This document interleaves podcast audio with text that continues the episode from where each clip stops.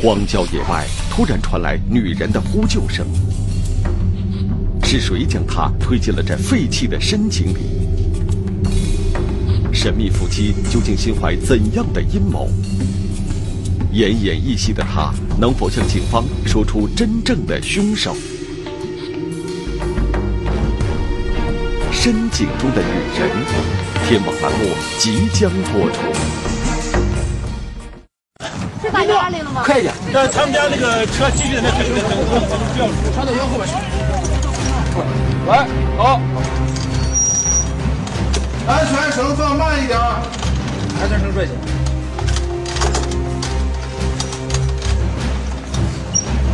还有多少米？安全绳松。还有多少米？目测。十米。二零一一年十一月二十六日，银川消防支队宁东大队正在进行一次深井救援，救援的重任交给了有着丰富经验的班长刘洋。松手。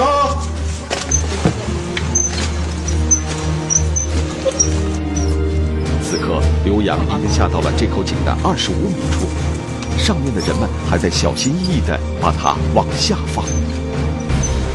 我下去的时候还带了一把强光手电。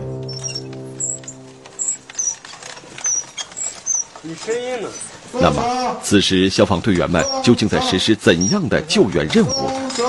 在救援三脚架下放到大概二十多米的地方，然后手电才能看到他。当刘洋到达深井二十六七米的时候，他发现了井底这个已经奄奄一息的女人。因为两天两夜没有吃过东西，也没有喝过一滴水，再加上那么重的伤，很很很虚弱。借助强光手电，刘洋可以隐约看到在井底躺着的那个女人。从她孱弱的声音可以判断，她的生命体征极其微弱。那么，这个女人是谁？为何会出现在枯井中？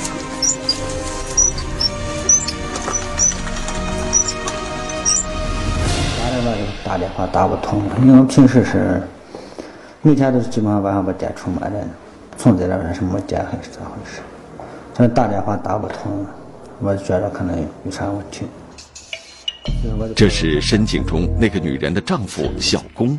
听闻消息后，第一时间赶赴现场的他也不能理解，妻子怎么会深陷枯井。据小工说，他的妻子叫于小玲，十一月二十四日出门后再也没有回来。因为孩子还小，小玲从没有晚回家过，而那天晚上，丈夫小工等了整整一夜，始终没有妻子的消息。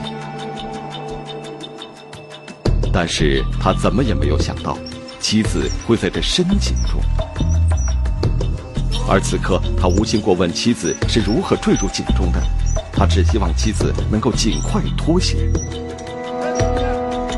而当小玲的丈夫小工向警方报案时，警方对小玲的突然失踪做出了两种猜测。失踪一般有两种情况，一种呢就是离家出走。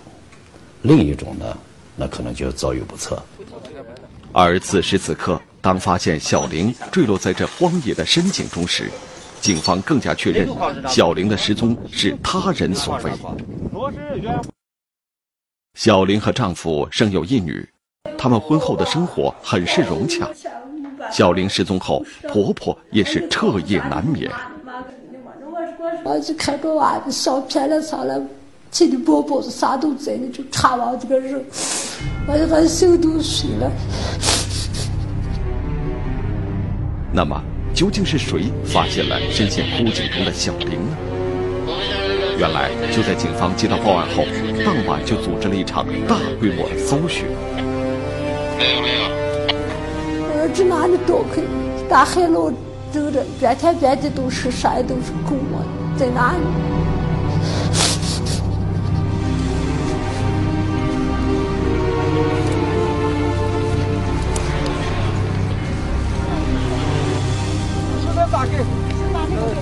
几个小时以后，搜寻范围扩大到了方圆十公里。依然没有找到失踪的小玲。那一刻，民警和小玲的家人一样，感到了一丝不祥的预兆。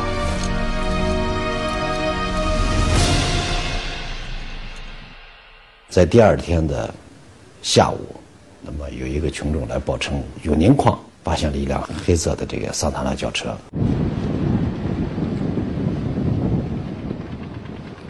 根据车型和车牌号，警方确定，这辆黑色的桑塔纳正是失踪者小玲的车。小玲的家距此几十公里，这里也没有亲戚朋友，何况这是一个废弃的矿场，荒芜已久。小玲的车怎么会停在这里呢？人车分离，又如此偏僻，那么小鱼呢，有可能遭此不测。技术人员在对现场进行勘查的同时，群众和民警们一起四处寻找。希望小明还有生还的可能。一名群众的尖叫声吸引了在附近搜寻的大队长徐荣亮的注意。有人没？在这个废弃的砖房里，他发现了一口枯井。然后，向枯井里面喊话以后，那就喊有救命的，微弱的喊救命的声音。受害人的家属也在一听，啊，就是。听见我们声音吗？啊，好久不要。里面有人吗？说话！我说妈呀，快去救吧！哎呦，真是不敢想呀！小玲微弱的呼救声，让在场的人们感到撕心裂肺。这口井的位置如此隐蔽，小玲不可能自己走到这里失足坠落，而更像是被人强行推进了深井中。我们第一个想法就是先救人。呃，幺二零吧。如果小玲能够被成功救出，不但能挽救一条年轻的生命，那么是谁想加害于他，也将真相大白。好，对对对对。打幺幺九求助我们的宁东消防大队，让他们来进行专业救护。哎，他们有专业的这个照明设备，有专业的这个救护工具。还有多少米？还有五米。此时，消防员刘洋已经下到了这口井的三十米处，距离井底大约还有五米。三十五米就相当于我们普通这种住宅住宅楼的十层吧。之后，我们要根据这个具体的工作。在直径只有一米五的井底，还躺着一个受伤者。刘洋在哪里立脚？他能否在有限的空间里找准位置，及时对小玲进行救援？在场的每一个人都屏住了呼吸。我们有过这种练习，但是掉到深井里面的这种真实情况下呢，这是第一次。感觉氧气不够你就说啊。我哥明白。你感觉怎么样？此时，距离小玲失踪已经过去了五十个小时，她的生命体征在逐渐减弱。在民警们的嘱托声中，在受害者家人期盼的目光中，小玲还能坚持多久？接下来，消防人员将采取怎样的救援方案救出小玲呢？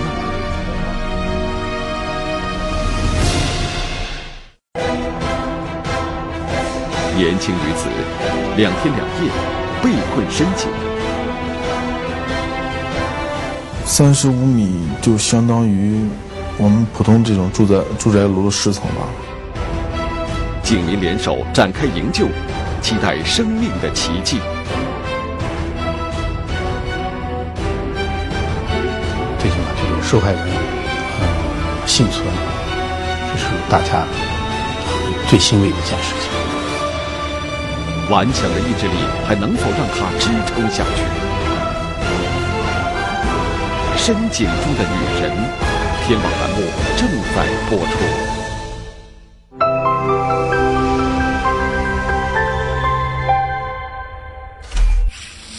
让这往上坠，不行不行，肯定不行啊！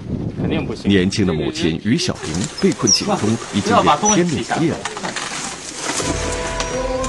此刻，消防人员正在对他实施救援。眼睛看着光刺眼睛吗？的是吧？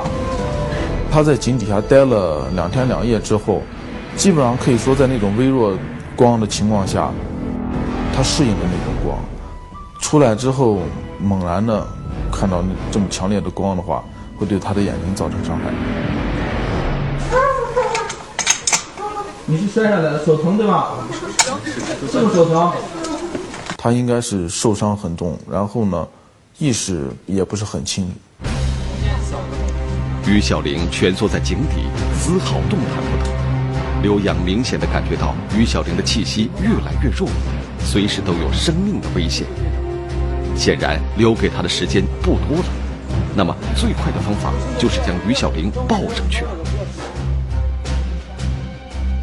如果说是我和他两个人一起上去的话，这样，一个是情口小嘛，不能容纳两个人同时上去；再一个就是，在救救援的时候，当然他会来回碰壁，碰到我当然没什么问题。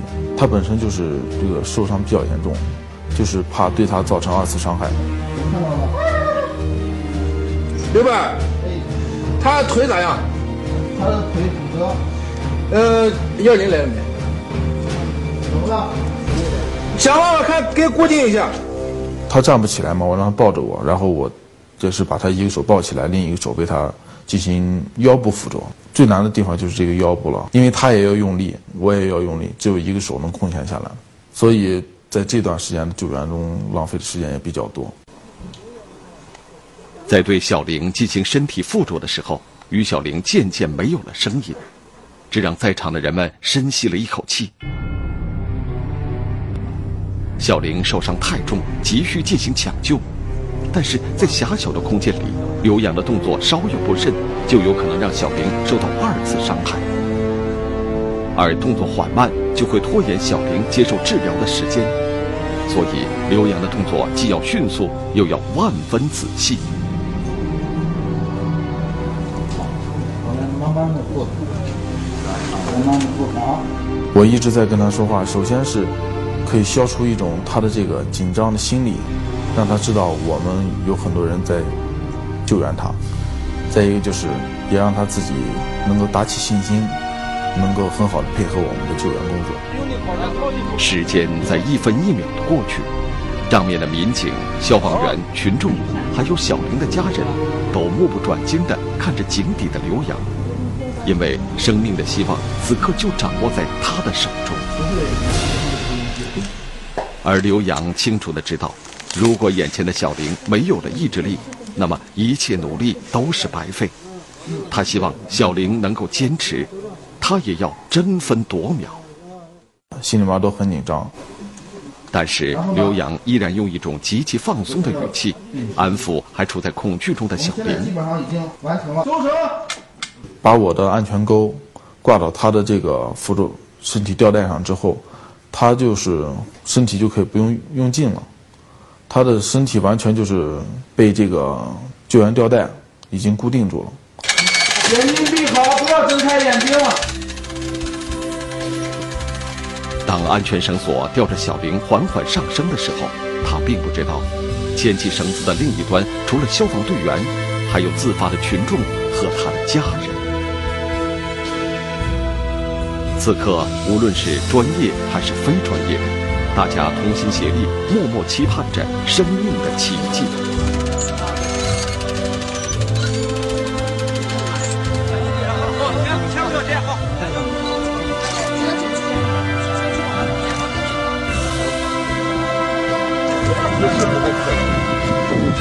坚持，坚持，坚持！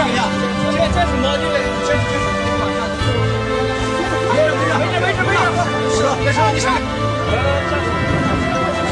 不要往后面下，来来来来，走走走。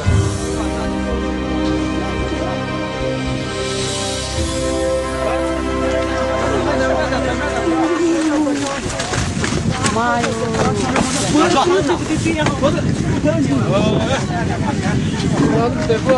小鱼呢，身受重伤，两天没有吃东西，生命体征呢比较微弱了。这个时候呢，当他看到他的家人和我们这个民警之后呢，就慢慢的休克过去。此时，距离小玲被困已经过去了五十二个小时，体力严重透支的她出现了深度昏迷。一场生死营救之后，又将迎来一次与死神的搏斗。那么这一次，小玲能否幸免于难？此时此刻，所有人都在期待小玲的醒来，因为只有她才能揭开自己坠入深井的真相。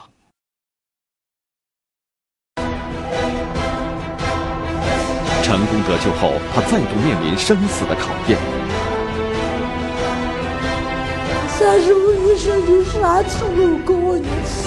你说我的妈活下来了，就不是你这样，我就成真。灾难之前，是谁向他伸出了黑手？脖子上有一个非常深的勒痕。立案、侦查、寻凶，刻不容缓。深井中的女人，天网栏目正在播出。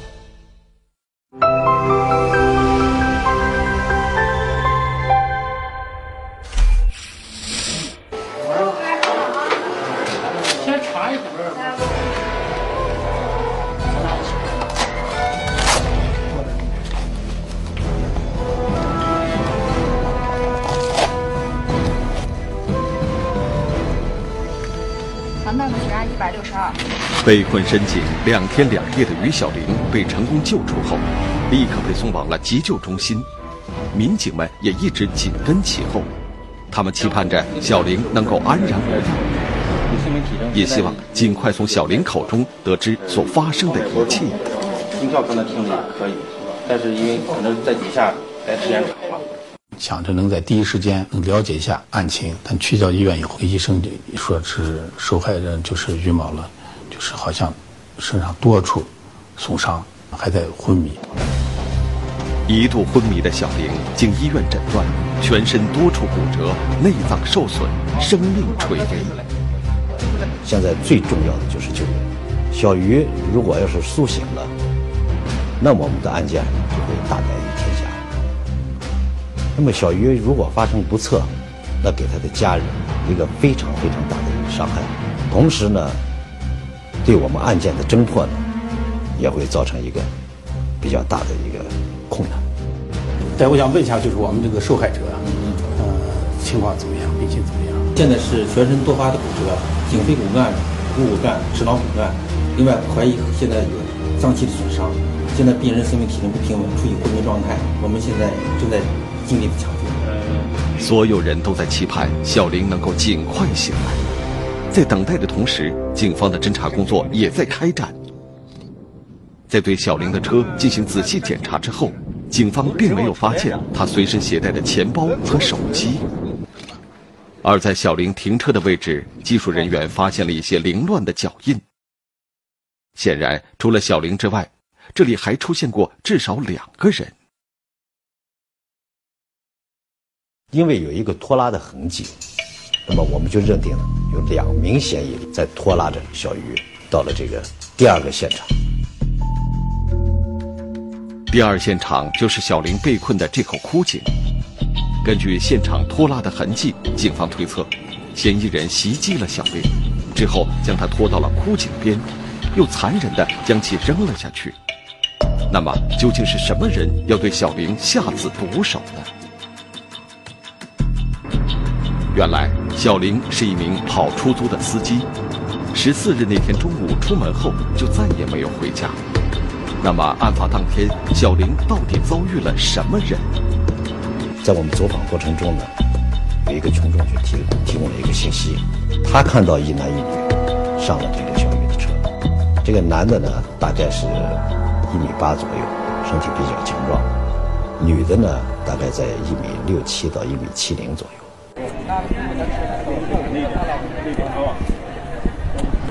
警方很快调取了目击者所说位置的监控录像，确实发现了小玲的车。十四点三十三分，小玲开车离开，但是由于距离探头较远，加上路边树木的遮挡，民警并不能看清上车的乘客。但是监控中小玲开车离开的时间和目击者所提供的时间完全吻合。那么，小玲所拉的乘客应该就是目击者所见的那两个人。警方推测，小玲遭到侵害的时间应该就在二十四号下午两点五十至三点四十分之间。小鱼的丈夫在三点四十以后就再也打不通他爱人的电话，那么我们就判断。这一男一女，可能就是伤害小玉的犯罪嫌疑人。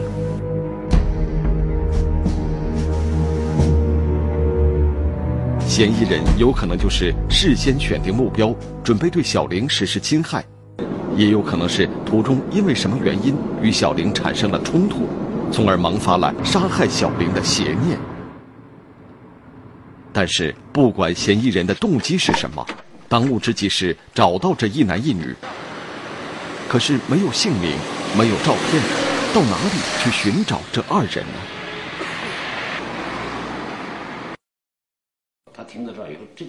此时，民警想到一个问题：小玲的车最终是在永宁煤矿被发现的，而这是个被废弃多年的矿场，一般人根本不知道宁东有这么个地方。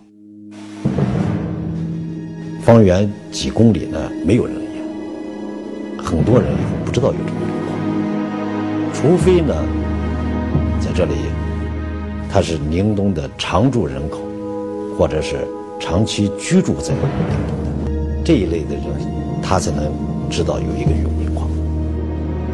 而且熟悉地形，并且能够准确找到枯井的人，应该对这里非常了解。那么，会不会是曾经在永宁矿工作或者居住过的人呢？走访中，民警很快得到了一个重要信息。有人说，以前曾在这里看矿场的夫妻，很像警方描述的那两名嫌疑人。只要能找着这两个人，啊，他哪怕不在这干了，但是他我们最起码就说是我们嫌疑人的身真实身份，我们能查清楚了。然而，当警方找到看矿的这家男主人时，发现他并不具备作案动机。也没有作案时间。以往在永宁矿工作过的大多数人，如今都不知了去向。逐一寻找盘查的话，不知道要到哪年哪月。那么，嫌疑人究竟是谁？他们长得什么模样？只有小玲最清楚。二十八号，小鱼醒了，我们接到了一个好消息：小鱼醒了。当民警们赶到医院时，小玲已经离开了重症监护室。她慢慢的回忆起了那个可怕的下午。永宁煤矿，就是夫妻两个啊。嗯，这个是永宁煤矿，我也没有做过永宁煤矿嘛。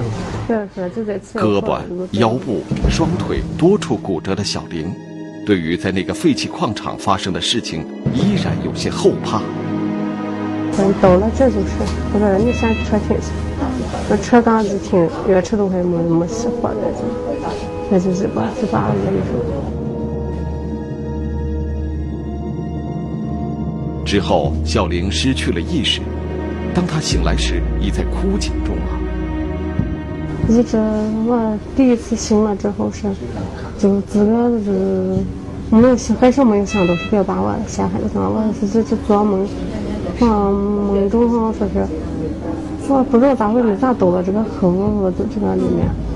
我还想着，我还记着我在车上呢，我还坐起，你挣扎着坐起来，反正没方向盘，开门子。小玲说，那天租他车的一男一女应该是夫妻。身高一米七左右，三三十多岁，三十三十五六岁。女的就知道是人特别瘦，个子不高。根据小玲的描述，这对夫妻都是矮个子，这与目击者所说的高个子男女明显不符。为什么受害人和目击者对嫌疑人的描述有着如此大的差异？案件的真相究竟是怎样的呢？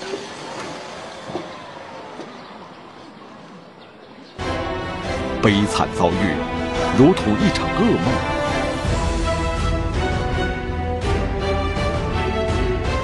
那女的都咋想的呢？那你如果把我领养，你把钱拿走一次，为什么就要把我的经历呢？心存歹意，他们精心谋算，不容易被人发现，所以他他对那块比较熟。素不相识，他们为何要将他推向深渊？深井中的女人，天网栏目正在播出。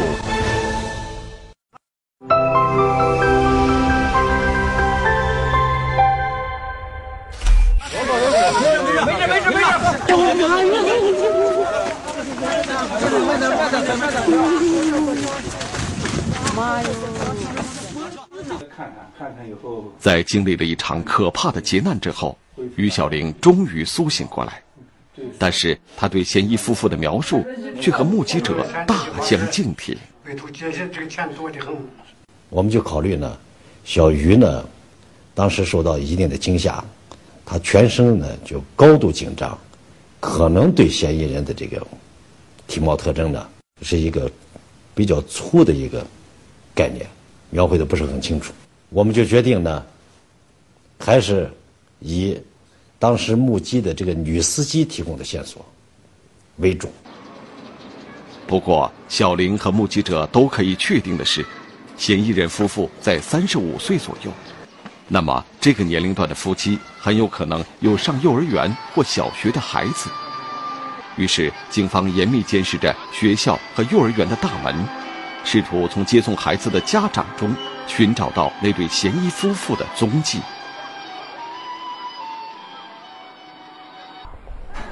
而就在这时，负责走访的侦查员有了新的发现，又有一名女司机说，曾经见过这对嫌疑夫妇，而且不止一次拉过他们。就说我们可以愿意放弃我们的生意做，全力配合警方抓获犯罪嫌疑人。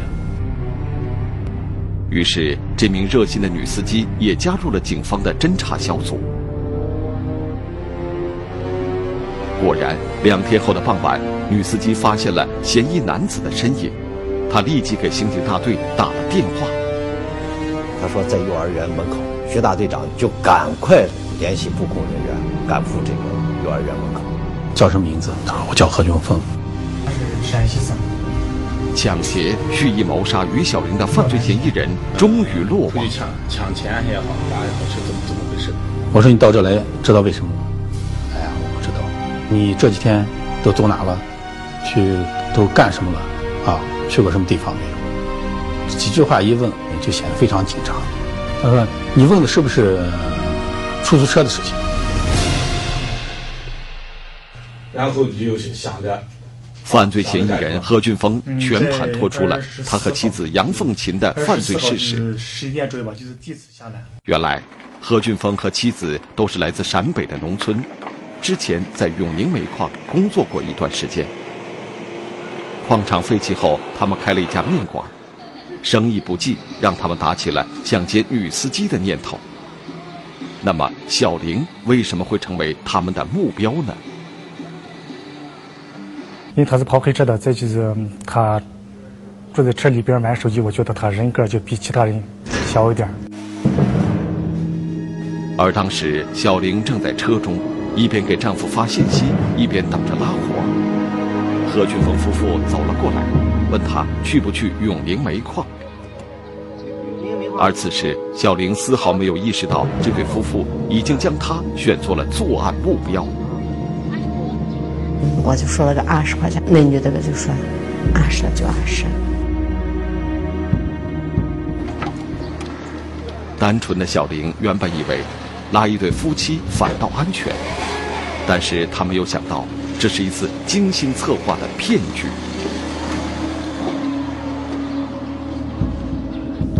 当时我心里怎么想啊？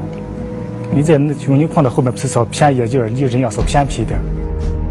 路越走越偏，小玲依然没有想到等待她的将是什么。到来空无一人的废弃矿场之后，何俊峰让小玲停车。车刚停下，我还没反应过来呢，我就直接声音就那上了，别没有说话，别没有跟我说，别没有说说是来跟你要钱的吗？还是要啥要车？没说，直接就用绳子把我勒晕了。在拿走了小玲的耳环、钱包和四百元现金之后，他们并没有打算放小玲一条生路，而是毫不留情地将小玲扔进了三十五米深的井中。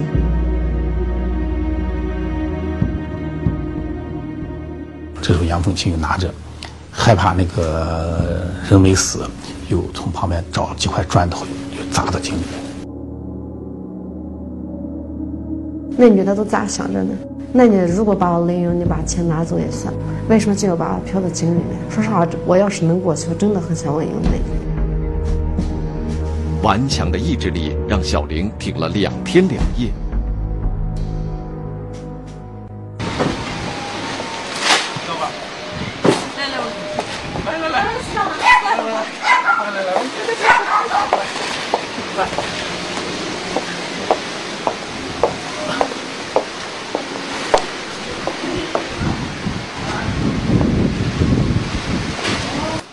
哎，撑点劲，撑点劲，撑点劲，一定要撑点劲。你去扶一把，扶一把，找住找住，把车扶住。看过，看过。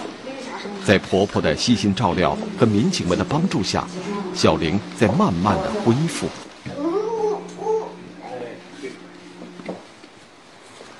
因为脊椎上面也打的，打着十几个钉子，也特别疼。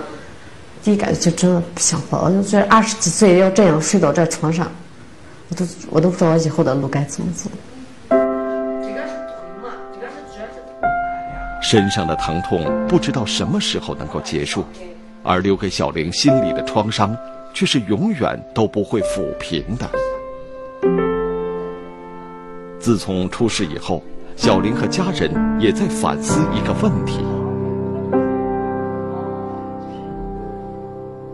我哭死我都不晓得哇哭呢，那这个地方就钱少了说啊，他总着他，他都吼着。黑车司机最担心的是什么问题？